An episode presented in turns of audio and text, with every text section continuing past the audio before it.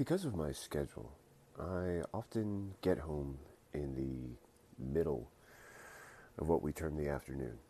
I think afternoon still falls somewhere between like 12 and 5 p.m. So I'm going to use that as my reference point, which puts my middle somewhere around 3 o'clock. Maybe that's more like two thirds of the afternoon. Math isn't my strong suit, so I'm going to go ahead and defer to any arguments made as to whether I'm in the half or two thirds or some other designation of the afternoon. But at that time of day, there are only so many options that will come on the television when I'm first unpacking, uh, preparing for the second half of my return, which is usually about walking my dogs and seeing what's happening for dinner and anticipating when my wife will be returning from work. It's nice to catch some snippets of news, hear a little bit of informative conversation without the requirement of participating as you do when you're involved in a conversation or at work and talking about topics of the news.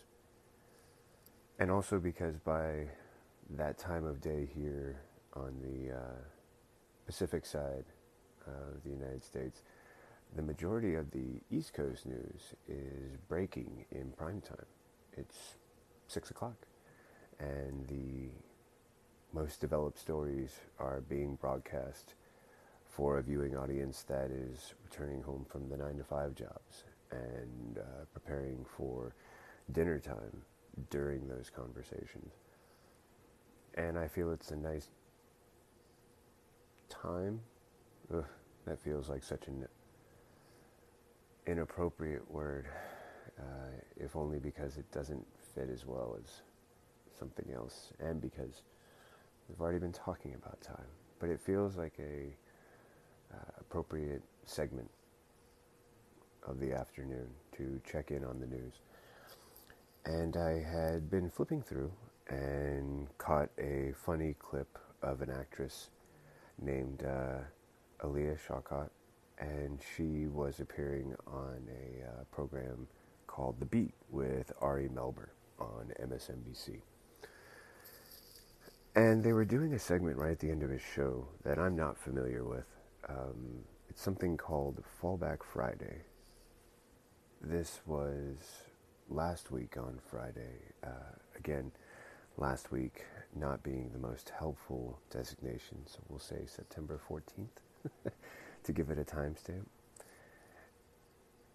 And this actress was joined by Vox Media's Liz Plank, and they were doing this segment called Fallback Friday, which I'm, again, not familiar with, but I was able to get a, a sense of its meaning through their descriptions.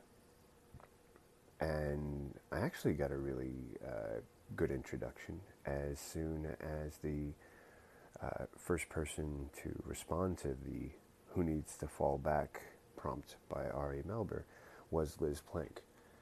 And Liz Plank said that um,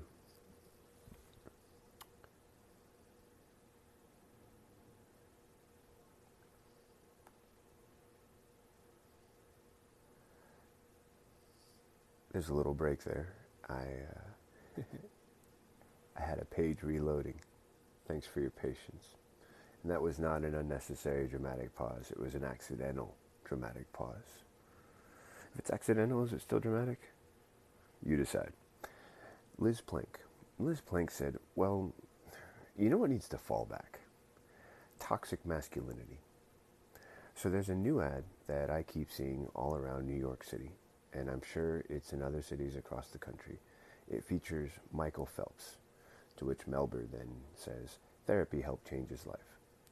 And Plank responds, Exactly. And we just, we don't talk about the gender therapy gap, which is real. Women are much more likely to actually seek therapy than men. And we often talk about the fact that women have more mental health issues. But women talk about their mental health issues more than men.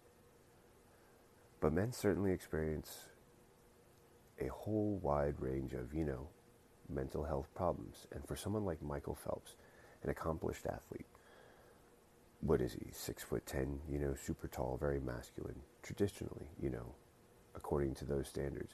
For him to open up and say that he is, you know, that he needs help, that therapy changed his life, it really, I think it's a really great message for men to hear. Now, the segment continued with uh, other reasons that things need to fall back. Uh, the actress who was on, Alia Shawkat, proceeded to talk about how there's a, uh, a problem with these Instagram um, robots and social media robots that people will follow and they'll give instructions for people to check out certain feeds or links, but it's not even a real human being. Um, and that that's a whole subject for uh, for another conversation because I feel like there's so much more that could be delved in there with what we are saying and learning about um, automated intelligence and artificial intelligence and automated services and services designed to fulfill our needs without being too human or too mechanical. But it was an idea that these were things that people were paying attention to. And for Liz Plank, her fallback was the, uh, the need for not only toxic masculinity to be addressed, um, but for it to be addressed through a a positive outlet. That was Michael Phelps talking and sharing how he has talked on this app and this uh, platform called Talkspace. And she was referencing a series of billboards that are going up, as she mentioned, in New York and other major cities. And you can see them at local transportation stations like Bus or here in the Bay Area like BART. And it is basically a picture of Michael Phelps saying how he talked and it helped. And it doesn't go much further than that except to provide information on how to contact the app and how to take advantage of the service.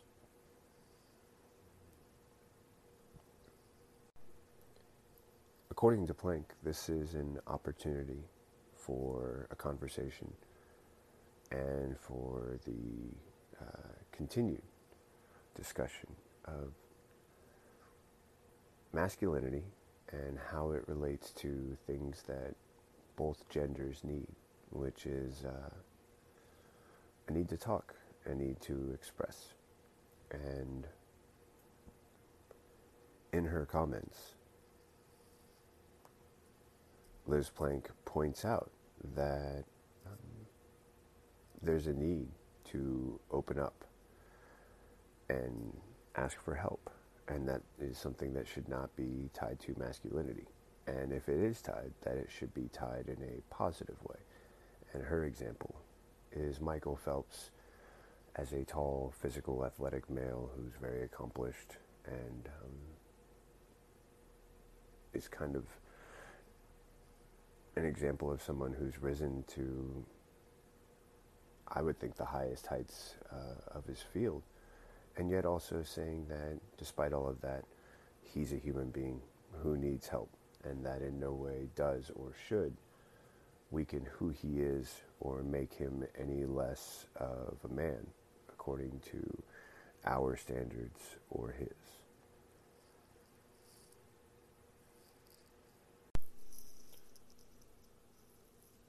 despite all the um, pauses I just had uh, regarding that last clip about Ben Shapiro, what really struck me the most was that I was having trouble finding a direction in his argument and the claims he used to support it. And within that, um, I realized that the more I looked at it, his direction was actually focused on where he was placing the blame for um, the term toxic masculinity and his belief that it is a politically divisive um, term or ideology.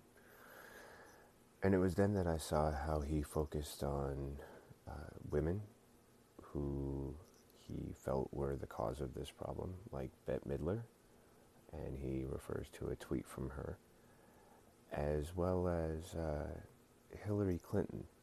Now, to go back, the reference to Bette Midler's tweet, which is um, just a, a grief-stricken tweet following the uh, London terror attack that had occurred um, just a few days before this article was written. But it points out that Midler was also the Beaches star. And I wasn't quite sure what the reference was, except when I think about it, Beaches is a chick flick. So may- maybe the problem is that Bette Midler is a chick, or that um, she's the star of a chick flick, or that on top of everything, she's liberal and a woman and was and is the star of a famous uh, movie that's popular among women. But it was also that the the next target was Hillary Clinton, who uh, spoke at a Planned Parenthood event, which along the political spectrum is generally identified as a left organization or uh, an organization whose policies fall to the left.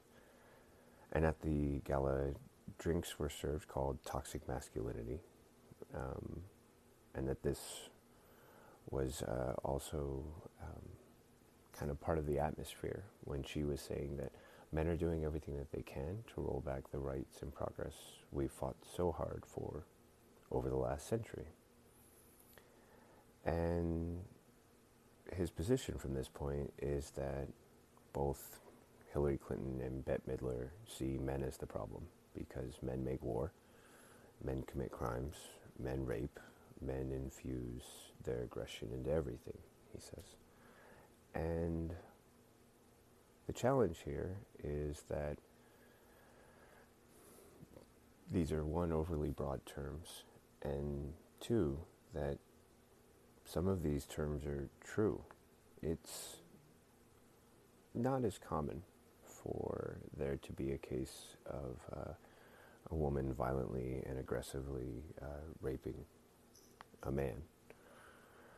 But there has been and are documented criminal cases that indicate that men have been raped, sometimes by women, but more often by men and that women, in a majority of those criminal cases, were raped by men.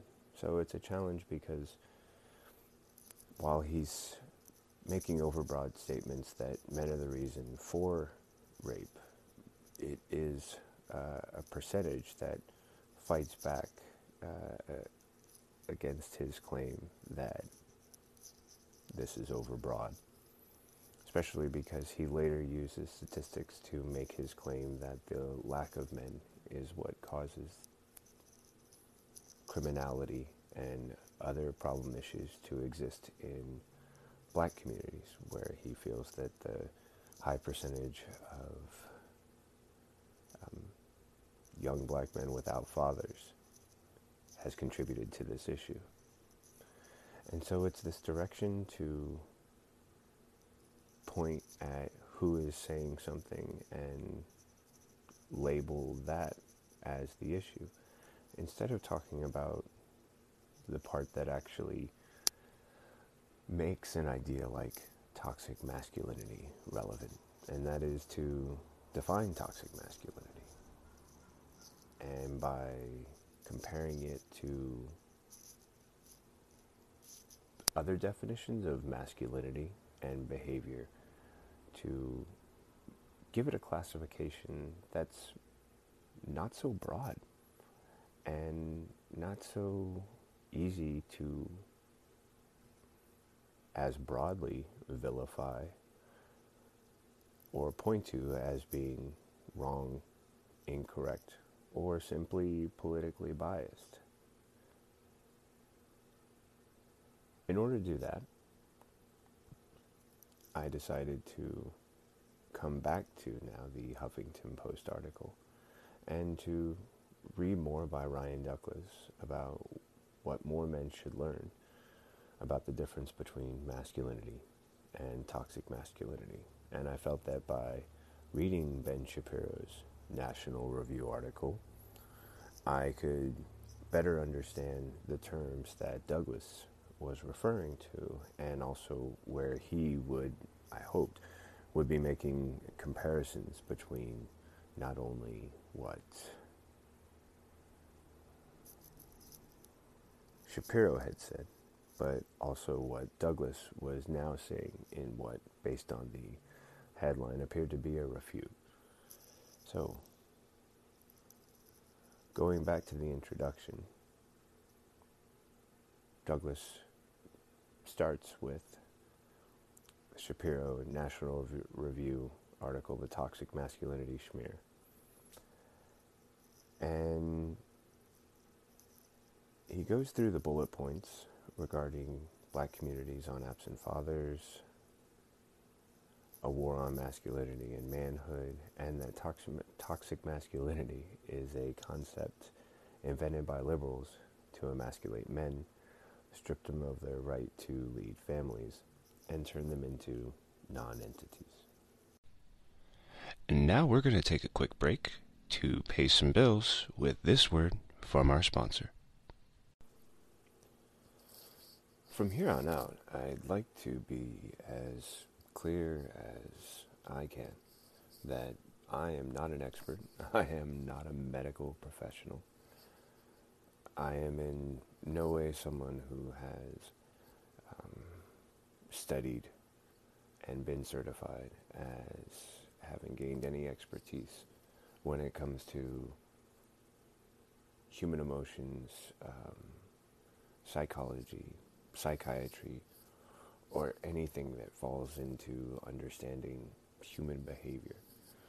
Other than that, I spent my youth and now my later years as well writing professionally, and much of that writing required me to observe. And that's my basis for understanding human behavior. I observed people in sporting events and in contests, and I also um, observed people when I interviewed them, um, when I worked for a newspaper and a few other publications. And in each case, I learned to recognize things that I believe told me more than just what their words were saying.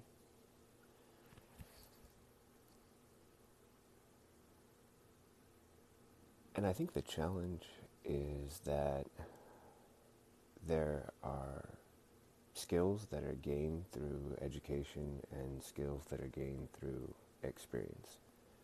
And there is no measuring stick when comparing those two uh, routes or those two ways to gain understanding. So I'm not an expert. I simply know what I observe, and then I do my best to uh, find information that can inform what parts of what I observed I didn't understand, or what I can understand better with more information. That's a long way around to I wanted to take a glance around and see what was currently being said about toxic masculinity. And after I did a quick search for the Talkspace app that was referenced by Liz Plank in the CNN segment regarding Michael Phelps and his not quite advertising, but being part of an advertising campaign that said that he had taken advantage of a service like this and that it helped him. After I pulled that up, I did a search for toxic masculinity and found that there were quite a few articles. Um, one of the most popular regarding hits and searches was uh, one that said learning the difference between masculinity and toxic masculinity. That was on Huffington Post, so I decided to pull that up. And as I was reading this article by Ryan Douglas, I saw that it quickly referenced within the first sentence a uh, article by Ben Shapiro of the National Review. And his article was titled The Toxic Masculinity Smear. And it began to, to label toxic masculinity as a political term, as something that Shapiro refers to as the left's war on masculinity and manhood. And I had to stop because I recognized a few things. Uh, the first was that uh, this was an issue of mental health. Um, and it was a, a description of behavior. And yet, it was very clear to see that in many ways, this was not actually a, uh, a medical term. This was not actually a behavioral term. And if it was, it was now a politicized behavioral term, which means even the language that's being used to discuss it and describe it would be, um, well, layered? No. I'm going to go ahead and say that it would be um, laid in, that it would be carrying a lot of weight. And because of that, it would always be viewed uh, falling to one side or the other. I got through the first paragraph and realized that before I could continue this uh, Huffington Post article or potentially anything else, I should see what Ben Shapiro actually had to say in his National Review um, article. This was published back in uh, 2017. And it starts with a uh, an ad that Mr. Shapiro saw I mean, a story feature, but so many times when a feature is about someone who's running a program, it, it feels like the feature is just an advertisement. And it was about a, uh, a program that was being run, um, a boot camp, and it was a gentleman who is described as being physical, 40, blonde with tattoos, and that his rigorous program um, asks a lot of men uh, physical torture, mental preparation, um, hiking while holding logs, reciting the poem Invictus, and getting punched in the face. Mm. To which Shapiro points out that he's never been punched in the face, at least not as an adult. And he then goes into pointing out that he was bullied, but that now that he's married um, with two children of his own, um, and he owns several guns. He doesn't think about people punching him in the face or punching other people in the face. But he admits that when he read about the ad, he was curious and had an innate drive for aggression. Because men have an innate drive for aggression. And he wanted to check out the website. I'm not sure that men have an innate aggression.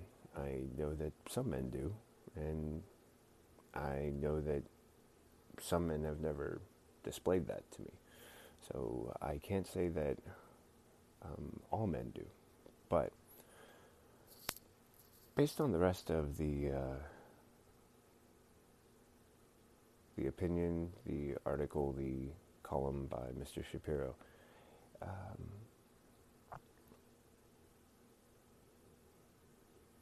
there's a need for this kind of program to exist because men need to continue to have a innate drive for aggression which they can then be shown to channel towards positive or negative um, actions And the reason behind this is that when men are not allowed to be um, innately aggressive, they become emasculated. And when they are emasculated, they become non entities, um, that they don't exist. He then draws a distinction, which I can understand, which is that there's a difference between uh, being a gentleman and being a man.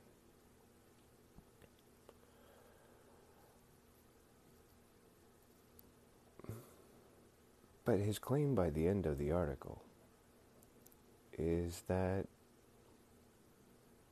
this is a society that denies manhood altogether,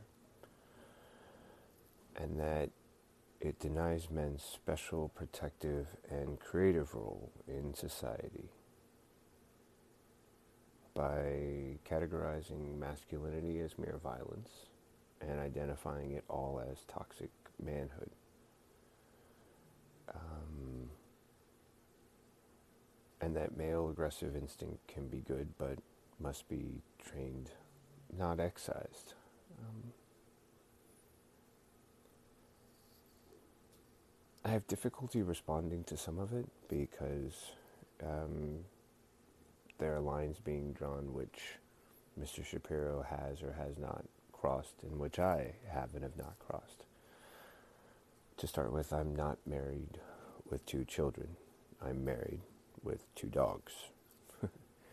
um, I don't own several guns, but I have been punched in the face more times than I'd like to admit, and I did so as an adult um, when I chose to step into a boxing ring and see what the sport was like and learn as much as I could while I was still young enough to uh, give it a try. And I do know that being punched in the face is something that you learn to dislike just as much as you did before it happened. And after you've been punched in the face, you learn to read when it's going to happen. You learn to get out of the way and you learn how to respond. I don't think you need to be a person who's been punched in the face in order to know the difference between being a gentleman and not. And I'm not sure that it's necessary for all men to have a trained, innate aggression. I think if I am to consider that maybe men do have an innate aggression, I think it's something that men should be encouraged to recognize. Trained, uh, taught, disciplines, those have to come from within. You, I do not believe that it's possible to pin them down on someone and make them do it. But I think that by showing each person the way that it can benefit not only them but others, and then again them in turn, that by doing that you can encourage a desire to recognize not only aggression, but all parts of uh, the human character and condition that play pivotal roles and can be very positive and or destructive forces, but that without being recognized can be uh, confusing and disruptive forces that take control of a person when they should be something that a person can, through recognition, make a part of them. And it's not always an easy relationship, but to have a relationship with that instead of simply feeling like it's some out of control force that exists but can only be beaten into submission or um, avoided at all costs.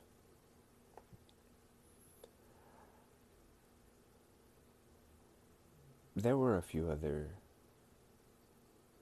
themes that I, I gleaned from uh, Mr. Shapiro's writing. Um, and some of it I wanted to appreciate the idea that it's good for there to be role models, but that the idea that a world with emasculated men will only lead to the chaos that is seen in black communities, in which he claims over half of black children grow up with fathers, without fathers, I'm sorry, and that um, this has actually led to more criminal violence than their non black peers.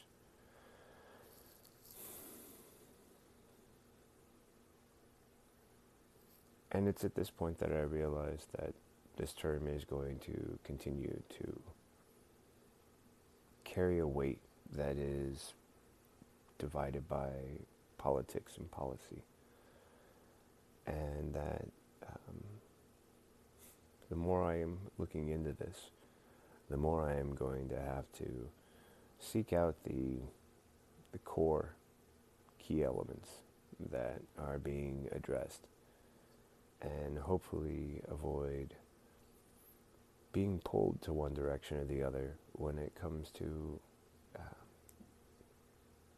identifying with this idea of toxic masculinity, masculinity, and talking and keeping it from falling into a a political discussion instead of one that, from my understanding, should be about mental health and about, if nothing else, growth.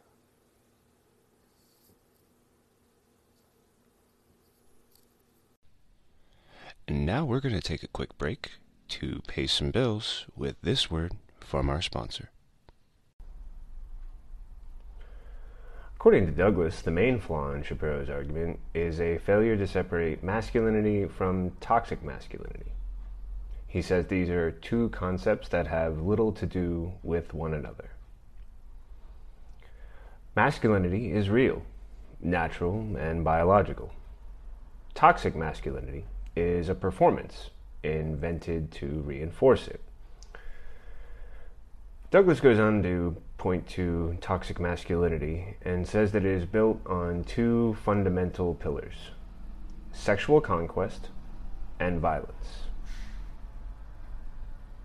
These are qualities that men regale as manly and virtuous. If sex and aggression are the measuring sticks of manhood, Douglas then says it's no wonder that rape education remains a conversation of what women should be doing to not get raped rather than what men should be doing, which is not raping. He then goes on to point out that we're going to struggle in our attempt to stop sexual behavior if violence and sexuality are still considered primary virtues of manhood. Douglas's argument hinges on the idea that toxic masculinity is a byproduct of male dominance, that a physically stronger gender is by default the superior. And this is one that is rooted in uh, our earliest histories, where those attributes meant the difference between eating, living, and fighting for either property or against the outside world. But we now live in a time where that same physical strength is not required to the degree that we once asked of it and needed from it. Instead, we've come to view physical strength as something that exists and needs outlets, whether they be positive or negative. In absence of this, men are left to doing the performance side, which is uh, focusing on aspects of appearance, which Douglas keys in on uh, being things like not smiling, flexing and punching things, purposefully deepening his voice, and uh, growing facial hair. I have kind of a deep voice that I can make deeper, and if you've ever seen my picture, I have a mustache. But um, the the deeper voice comes from the fact that uh, I used to drink a lot and probably smoked more than I should. And I would have to say that the mustache was simply something that my wife preferred to my growing a beard and shaving it off every year. I have these things, they're just not a reflection or a demonstration, let alone a performance of my masculinity. In fact, uh, once you get to know me or hear my voice, you'll be surprised that the person that you're looking at sounds as nice as he does. Um, now, Douglas says, of course, men are not required to smile or should stop punching things or waxing themselves, or even that they should raise their voice so it's higher and lighter. But he is talking about the performance of this when it's unnatural. If you have a natural voice, you're naturally going to sing baritone in a chorus or harmony. If you fall more on the tenor or falsetto, it simply makes sense for you to continue singing at what is a natural pitch for you rather than ask you to try and sing baritone. Therein lies the performance issue. Now, Douglas does point to what he feels are the largest factors, which is that toxic masculinity usually starts with straight white men. And then the way that that sort of perception is applied, it continues to trickle itself uh, through marginalized groups who uh, see the effect of that behavior on themselves and then turn to use it on the groups that are not aware of it or have not seen how it's employed.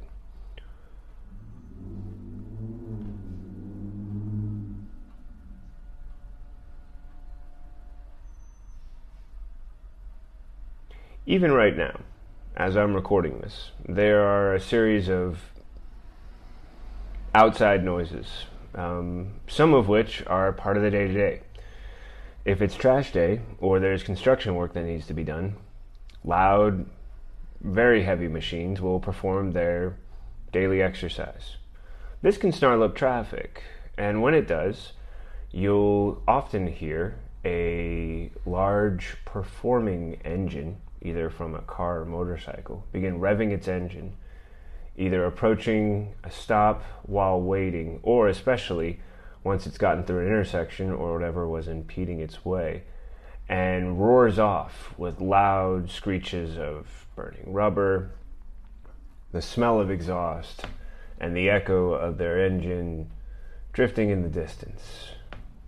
That is more a performance of masculinity than the day to day masculine routine of the heavy lifting of trash and recycling containers and the use of heavy equipment like a dump truck or a garbage truck.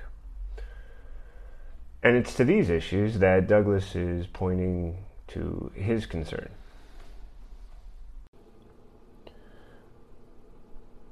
Screeching your tires and roaring your engine or picking up trash cans and performing physical acts of strength are not the only two ways that masculinity is demonstrated, displayed, or defined. There are more than a few people who have recently pointed to skills which men were once known for and no longer are adept at because they do not fit the current definitions of masculinity. I know that traits like cleaning, cooking, sewing, and knitting were all skills that men once knew and performed so that they could correctly and completely take care of themselves as single independent, successful men. And the separation of those skills from men is part of the structure in which men and women are raised. And it leads to a different part of the discussion about toxic masculinity. One that is um, taken to its complete length by uh, a writer named Colleen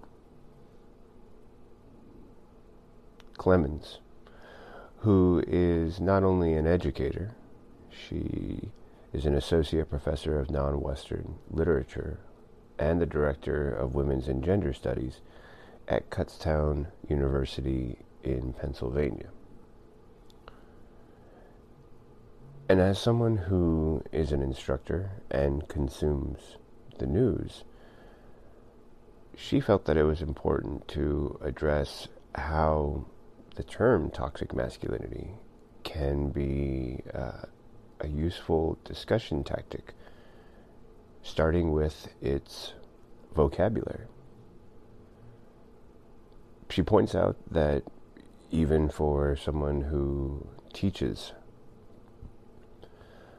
both literature and addresses the issues in language that include vocabulary, that toxic masculinity is tricky.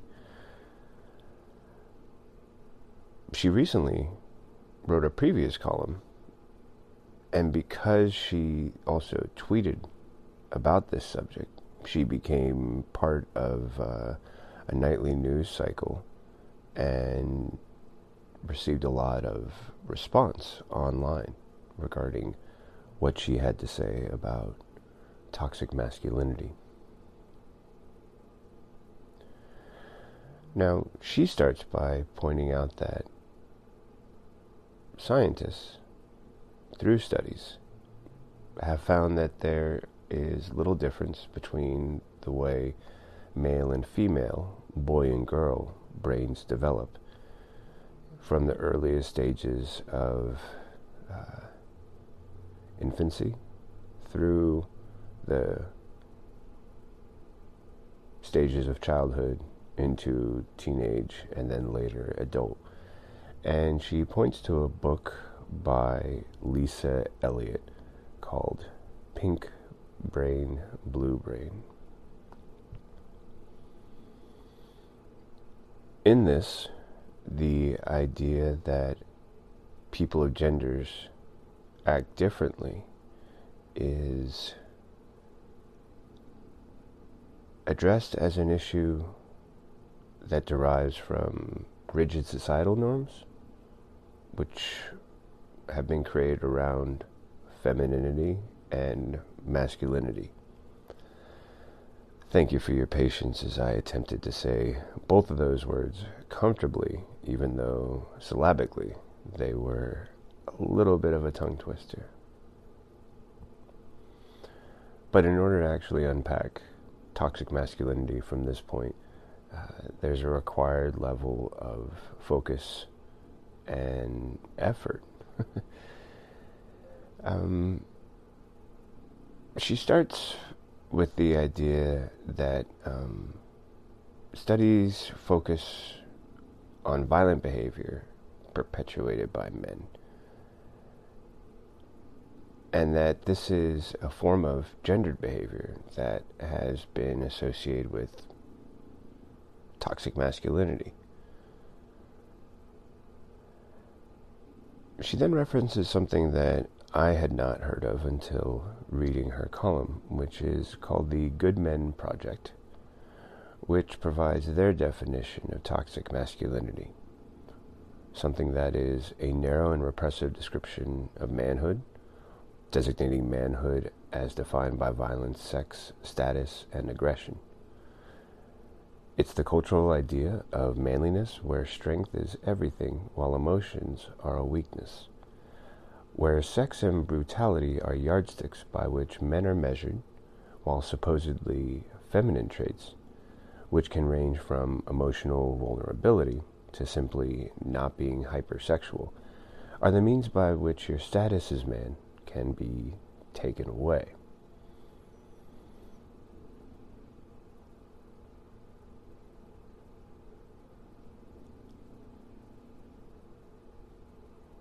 I think that Clemens makes a strong point when she states that toxic masculinity's discussion is not and should not be focused on saying that men are bad or evil.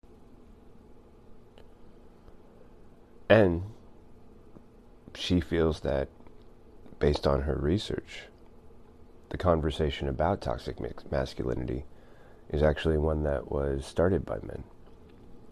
She references a TED talk by Jackson Katz, which was held on the subject.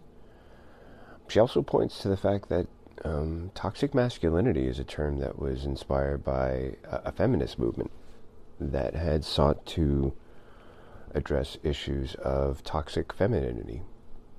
And those were issues like eating disorders that seek to control one's eating and environment. After this focus on the toxic aspects of femininity that can uh, be present in society and lead to complications and larger issues, and focused on how to address them, the project and the focus then uh, was applied to men and addressing different gender, as Sheep calls them, gender construct theories to that experience.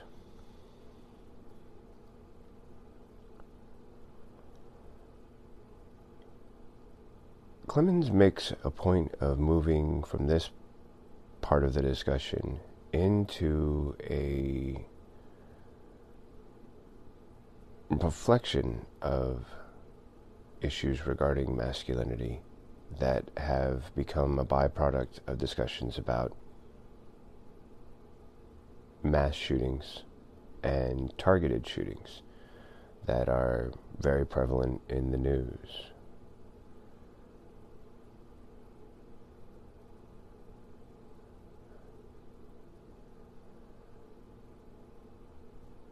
she points out that a number of these incidents,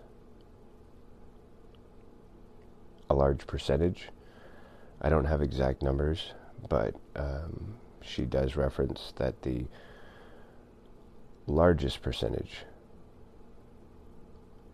of those who commit these acts are men, and that she doesn't believe, after decades of study, that men are naturally violent but that there is a culture that can define masculinity with physical power. And this will cause some men and boys to feel like they have failed at being a man. Um, these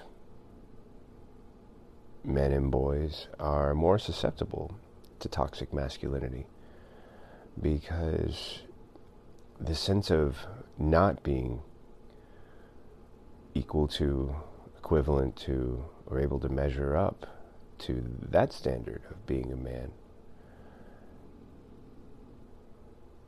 is something that will eat at them unless they can fill it with something else. Clemens believes that this is where the abuse of women and children, affiliation with alt right groups, ISIS or other extreme active organizations, or through the active display of violence, whether with a gun or any other group that promises to restore that masculinity.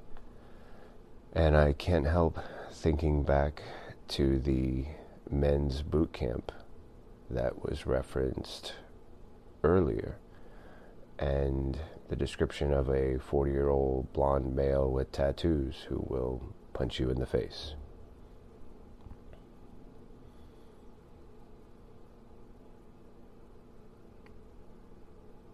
By bringing it back to the classroom, Clemens points to the mistakes that exist when talking about toxic masculinity. And that by starting from a place of understanding and a desire to not insult or injure, that students can discuss topics like toxic, toxic masculinity, even as they are forming their ideas about gender. And that in doing so, we can provide them with a discussion that shows that there are more ways to be a man or a woman than just what's narrowly defined by either society or other descriptions of gender identity. And that by giving space to express gender in ways that are authentic and safe, we prevent them from becoming susceptible to toxic forms of masculinity, femininity, or other incomplete methods to fill the vacuum that these toxicities attempt to fill, but never actually do. And now we're going to take a quick break to pay some bills with this word from our sponsor. A article that appeared in an article that appeared in Psychology Today titled Is Toxic Masculinity a Valid Concept was written by Gad Saad, PhD, and his argument in support of toxic masculinity is that it is actually a byproduct of evolution and a process of um, reproducing the species by using the best genetic material available. He points to fiddler crabs and ewes, female rams, and their mating rituals with uh, male rams, and how the decision with regarding who to copulate with is uh, decided after two males brutally beat their heads against each other, and the winner gets the girl. He then moves on to say that natural evolution in humans has created a necessary ideal for women regarding men, and it is one in which women sexually and reproductively do not desire, as he refers to them, pear shaped, low status, tepid men possessing high pitched nasal voices. That instead, women desire the toxic masculine male phenotypes that are correlated with testosterone. And they are desirous of men who are socially dominant, who are strategically risk takers, and exhibit behaviors that will allow them to ascend social hierarchy. Essentially, the risk taker is the tall prince and neurosurgeon who wrestles alligators, subdues them on his six pack abs, yet is sensitive enough to be tamed by the love of a good woman. It is why women ask for the man in the fireman suit when engaging in role playing instead of the Google C programmer. And that James Bond, the epitome of toxic masculinity, does not cry at Taylor Swift concerts because his archetype is desired by women and envied by men. It's intriguing that he then points to romantic and historical literature in an attempt to state that even these written forms demonstrate that this is a desire that is held around the world and is one that should not be brainwashed out of the minds of men and women on campuses, and that even the attempt to do so will never alter these facts. That instead, the traits of toxic masculinity are precisely the attributes that women find attractive in an ideal mate, and for those purposes, he believes that we should not pathologize masculinity, but instead let us appreciate the ways by which men and women are similar to one another, as well as the important ways in which the two sexes differ.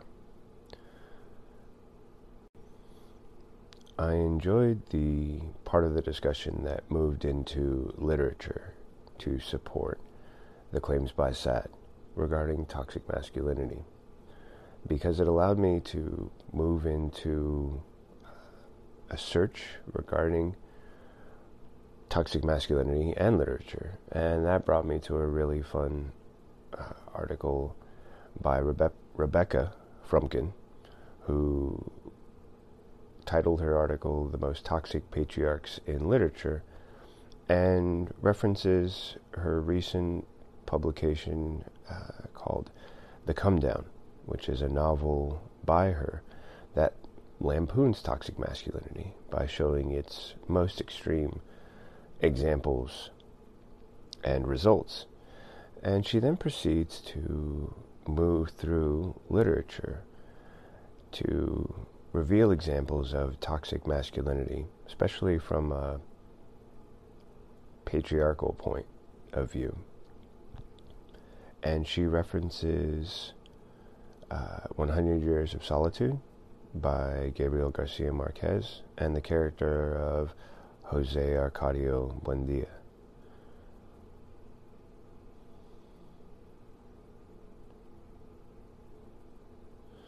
And I enjoy her probably best summary line, which says, When your child becomes the fastest mayor, fascist mayor of the town you founded, and you don't intervene, you know you've probably failed as a father.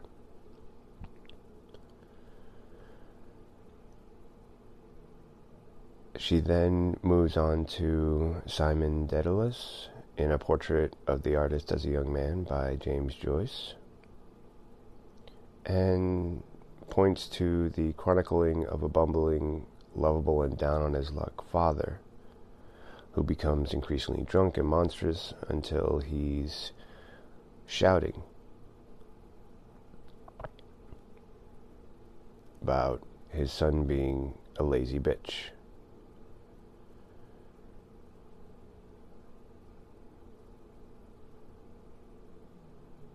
The Bluest Eye by Toni Morrison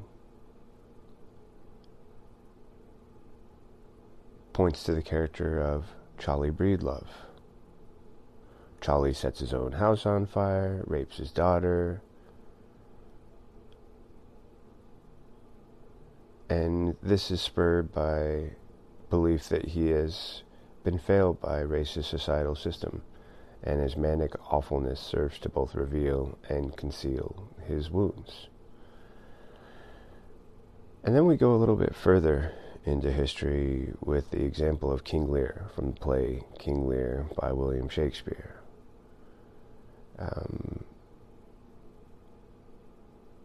and I like the idea that uh, her description suggests that this story is a lesson in not picking favorites, or at least not picking the wrong favorites, and points to the example of asking your children to demonstrate publicly their love for you in order to secure uh, their part of the inheritance they'll receive from you and the complications that arise when you decide to uh, use your power that way. The examples continue into Made for Love by Alissa Nutting and the character of Hazel's father and the way in which, when he's not berating Hazel about her past, he's canoodling with Diane in a way that is, as she puts it, truly a bummer. And the final example would be Infinite Jest by David Foster Wallace and the character of Dr. James Orrin Incandenza, who essentially neglects his children for his filmmaking career. Um, and proceeds to ignore older brothers Hal and Orin, while younger brother Mario lusts for his father's attention and acts as a key grip and best boy in all of his dad's productions. Sadly, Dr. James ends his life by putting his head in a microwave, leaving his ch- children to wonder what, if anything, he meant to them. While many of these are the most extreme forms of toxic patriarchy and toxic masculinity in literature, they do point out that the counter to Saad's claim that toxic masculinity is desirable as a fantasy that women continue to want by using these men who, in literature, display traits that are not desirable, let alone a fantasy, for the women who share these stories with them.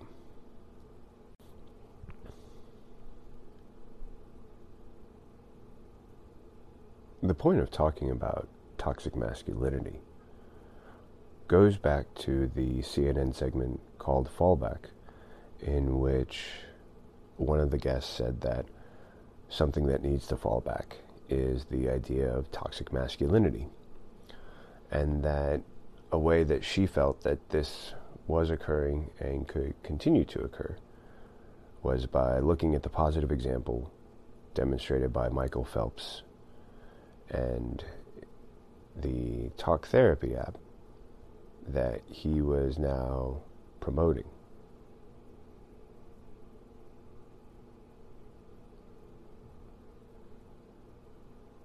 She focused on the idea that because of what this app offered, it was something that required more than just a cursory glance that because the app is discreet, it provides an outlet that is private and structured by you using the time that you can create to engage with it. But more importantly, is the idea that there is a need for men to talk and for outlets for them to talk. I can say personally that this is something that I discovered when I was actually forced to talk. It gives me no pride to say that I have been arrested twice when I was younger for drinking and driving, and that that led to my no longer drinking. But that the consequences of my drinking and driving and being arrested for it was that I had to um, complete a series of training and treatment programs. And after my second arrest, one of those programs required a period of time where I received classroom instruction at a uh, credentialed and fairly well respected treatment center that was a product of my court ordered uh, restoration agreement. And that in addition to the classroom instruction, there was also a component known as group where you were required to attend a classroom that was a group setting, usually no more than 10 to 12 people. It was an hour and a half long, and in order to receive credit, you had to be willing to participate at least to a portion of the discussion and to engage with the other people who were there. in many of these classes, the number of men to women was often eight or nine to eight or nine men to two or three women. And within the first 10 minutes of the first meeting that I attended, it was clear to see that men were the least likely to engage.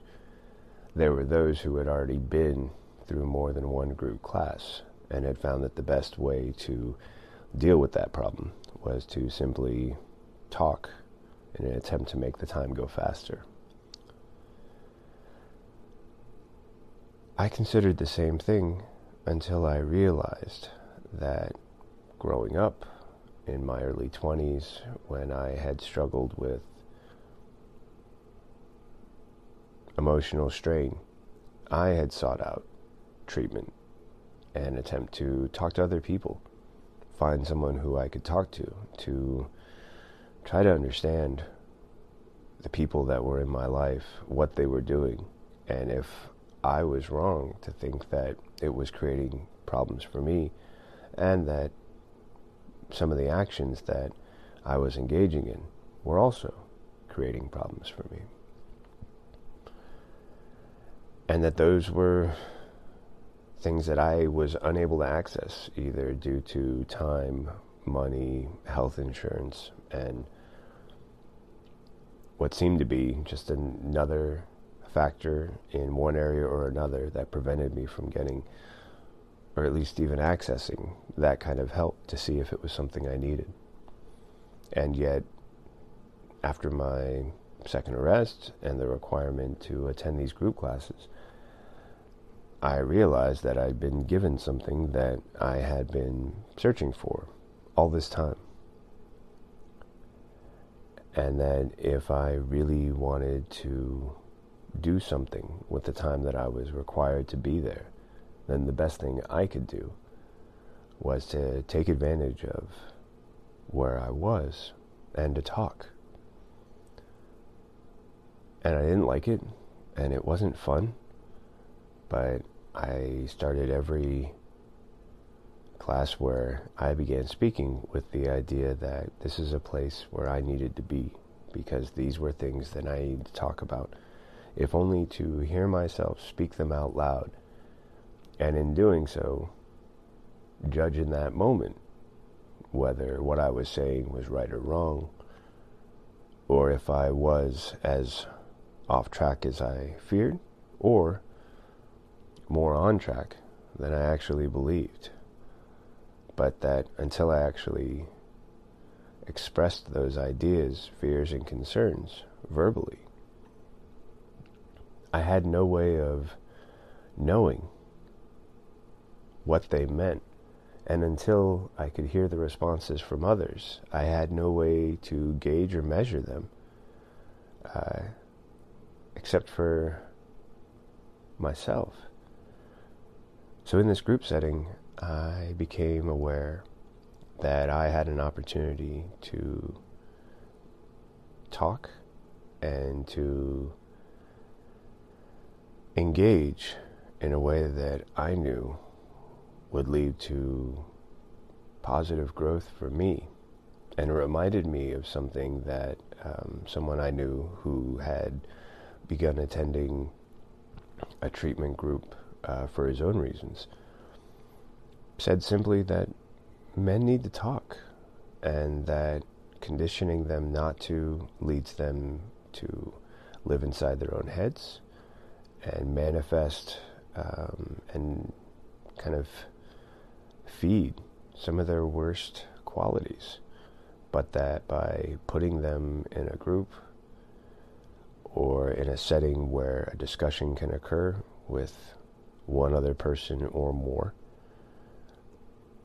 That ideas that are challenging, that questions that are confusing when spoken aloud with others, not only have a shared understanding, but can offer a range of experience, an opportunity for someone who's farther down the road to tell you what they learned and uh, hopefully through their experience answer the questions that you're facing and provide some guidance.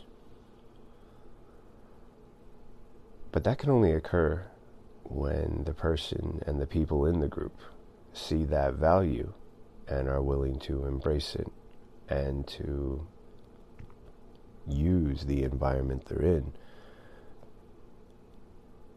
in order to bring out the, the benefit that occurs through talking.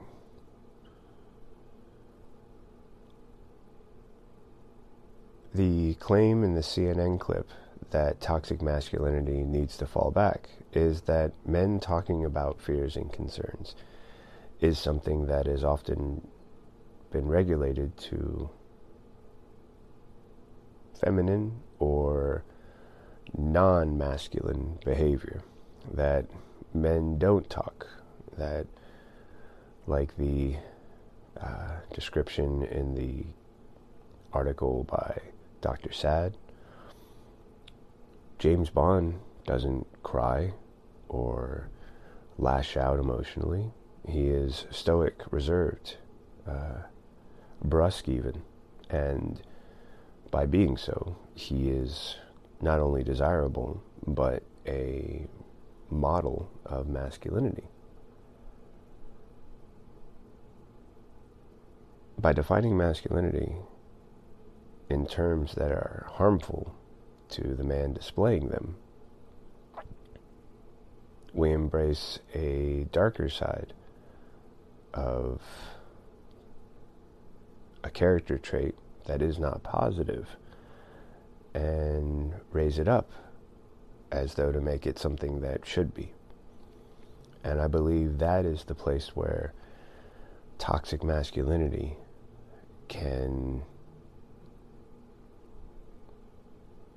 put in, put down roots, because by taking an idea that is discomforting and destructive and raising it up as something that is desirable and important, we change a dynamic from supportive and constructive and move it into a realm that is nothing but destructive.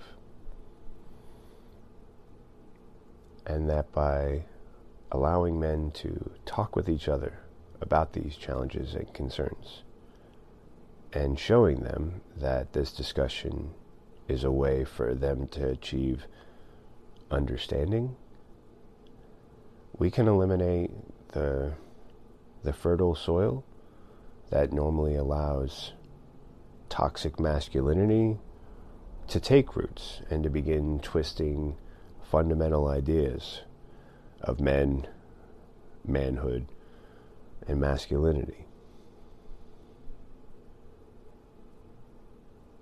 I believe men need to talk. I believe, as a man, that talking has provided some of the best instruction that I can ever receive from others or give to myself. And that without that instruction, I don't believe I would be in a place where I could comfortably talk about how talking helped me and how I was able to use talking to, in my mind, strengthen the ideals that I believe are the most important to me and to my masculinity. And I believe that supporting men like Michael Phelps, who are willing to make public statements of support for men who talk, is a great start. And I also believe that by talking about it, we can begin to undo some of the harm that silence has helped to create.